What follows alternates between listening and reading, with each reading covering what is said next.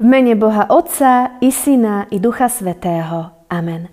Milí bratia, milé sestry, slová písma Svätého, ktoré nám poslúžia ako základ pre dnešné zamyslenie, máme zapísané v Matúšovom evaníliu v dvadsiatej kapitole takto. Lebo nebeské kráľovstvo sa podobá hospodárovi, ktorý vyšiel na úsvite najať si robotníkov do vinice. Dohodol sa s robotníkmi za denár na deň a poslal ich do svojej vinice. Keď vyšiel okolo tretej hodiny, videl iných postávať na námestí a povedal im: choďte aj vy do mojej vinice a dám vám, čo bude spravodlivé. A oni šli. Znova vyšiel okolo šiestej a deviatej hodine a urobil tak isto. Keď vyšiel okolo jedenástej a našiel iných postávať, povedal im: čo tu stojíte celý deň a zaháľate? Povedali mu: keď nás nikto nenajal. Hovorí im: choďte aj vy do vinice. Keď sa zvečerilo, povedal majiteľ vinice svojmu správcovi: zavolaj robotníkov a vyplať im mzdu všetkým od posledných až po prvých. Keď prišli tí, čo boli najatí o jedenástej hodine, dostali po denári. Tí, čo prišli prví, mysleli si, že dostanú viac, no aj oni dostali po denári. Vzali ho, ale reptali proti hospodárovi: títo poslední pracovali jedinú hodinu, ale ty si ich postavil na roveň nám, čo sme znášali bremeno a horúčavu dňa. On však povedal jednému z nich: priateľu, nekryvdím ti. Nedohodol si sa so mnou za denár, vezmi, čo je tvoje, a choď. Ja však chcem tomuto poslednému dať toľko, koľko tebe. Nemá ma zda právo urobiť so svojím, čo chcem? Alebo zazeráš na mňa, že som dobrý? Tak budú poslední prví a prví poslední. Amen.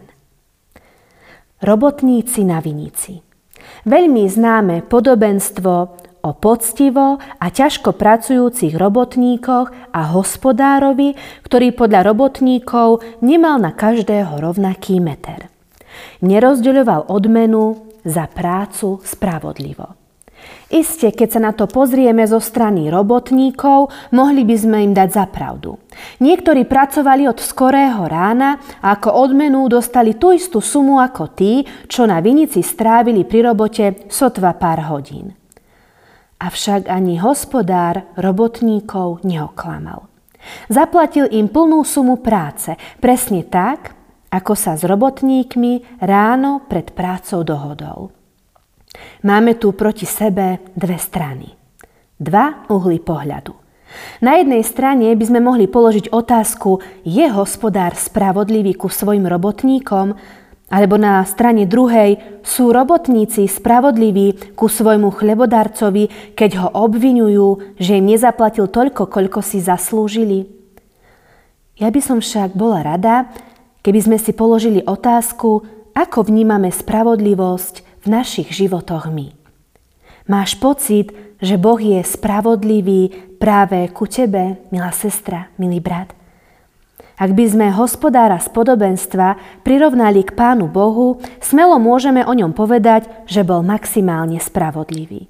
Pretože Boh je spravodlivý. Všetci ľudia sú pred ním rovní a nikto si pred ním o sebe nemusí myslieť, že je viac alebo menej ako tí ostatní. Boh nikoho neuprednostňuje. Tí, ktorí v neho uverili, keď boli dospelí, majú také isté privilégium dostať sa do Božieho kráľovstva ako tí, ktorých viera sa spája už s ich detstvom.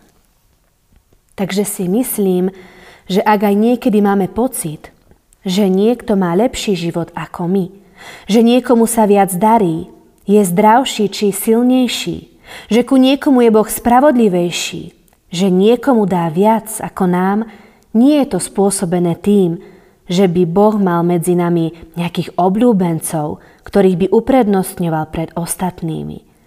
Je to spôsobené len uhlom nášho pohľadu, ktorý je veľmi skreslený.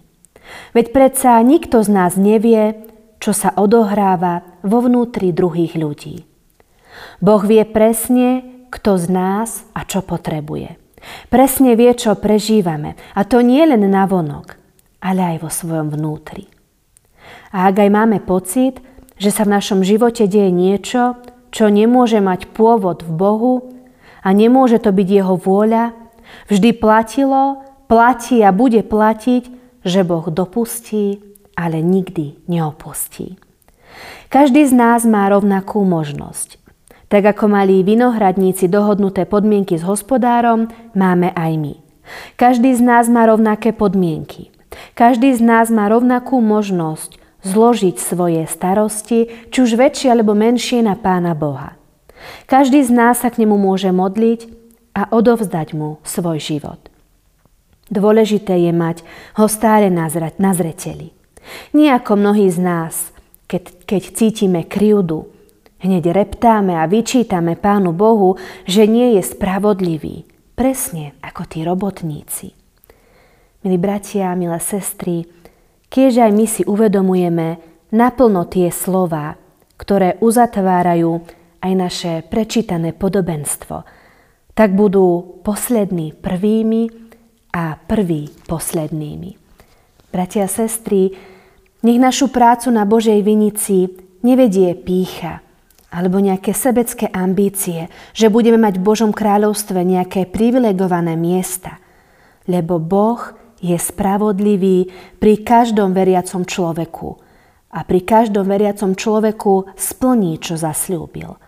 Nech našu službu vedie láska a vďačnosť, že už tu na zemi môžeme zažiť Bohu vďaka jeho milosti kúsok nebeského kráľovstva.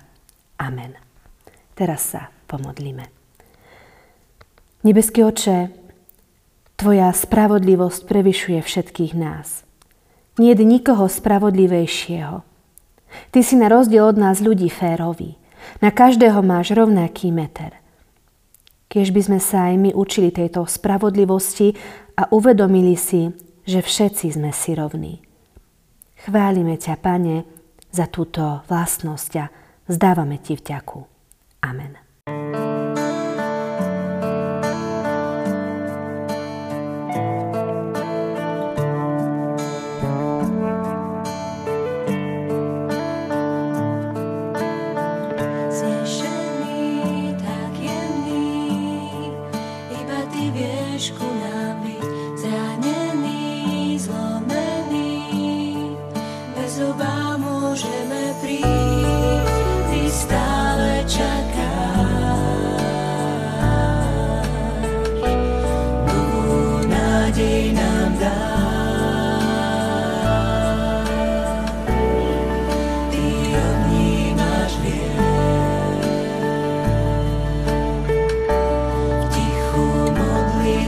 Yeah.